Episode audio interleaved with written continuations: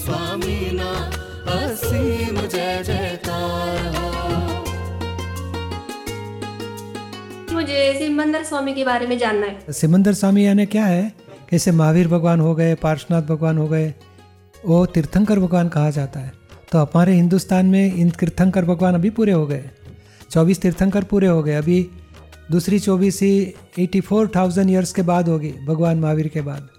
तो वो तो अभी पॉसिबल नहीं है। तो जब तक तीर्थंकर नहीं रहते तो यहाँ से मोक्ष सीधा जा नहीं सकता। तो हमारे क्षेत्र में तीर्थंकर भगवान है ही नहीं।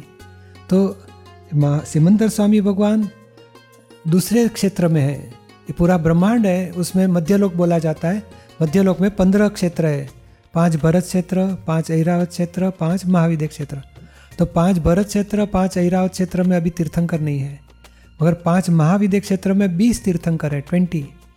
तो हमारे क्षेत्र से नज़दीक में सिमंदर स्वामी का क्षेत्र है महाविद्य क्षेत्र। तो उसमें सिमंदर स्वामी भगवान है और दादाजी को सिमंदर स्वामी भगवान के अनुसंधान से, उनकी कृपा से यह आत्मज्ञान प्राप्त हुआ था और ये ज्ञान जगत के लोगों को पा, दे सके। तो ये सिमंदर स्वामी भगवान की कृपा हमारे भरत क्षेत्र के लिए है।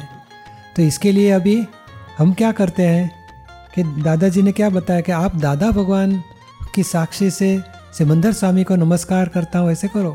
तो सिमंदर स्वामी का अनुसंधान होगा और उसके कनेक्शन में आए तो वहाँ से हमारे मोक्ष के लिए सिमंदर स्वामी का दर्शन हुआ तो वहाँ से मोक्ष के लिए छूट सकते हैं। अभी हमारे क्षेत्र से मोक्ष होना तकलीफ़ हो नहीं सकता है। तो इसके लिए हम सिमंदर स्वामी भगवान की आराधना करते हैं। और सिमंदर स्वामी भगवान हाजिर तीर्थंकर है, प्रत्यक्ष तीर्थंकर है, दूसरे क्षेत्र में है, केवल ज्ञानी परमात्मा। और उनकी जितनी आराधना करोगे उसे सिमंदर स्वामी का अनुसंधान होगा और दूसरे बहु सिमंदर स्वामी का शरण मिले और उनके शरण में हमारा केवल ज्ञान भी होगा और वहाँ से मोक्ष भी होगा। इसके लिए उनकी आराधना भक्ति हम करना चाहते हैं।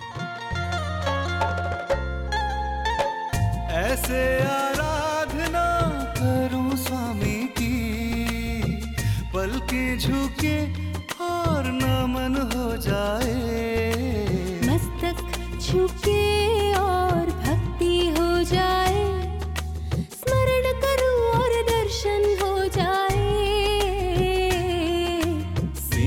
घर स्वामी ना। असीम जय जयकार हो। सीमंधर स्वामीना असीम जय जयकार हो।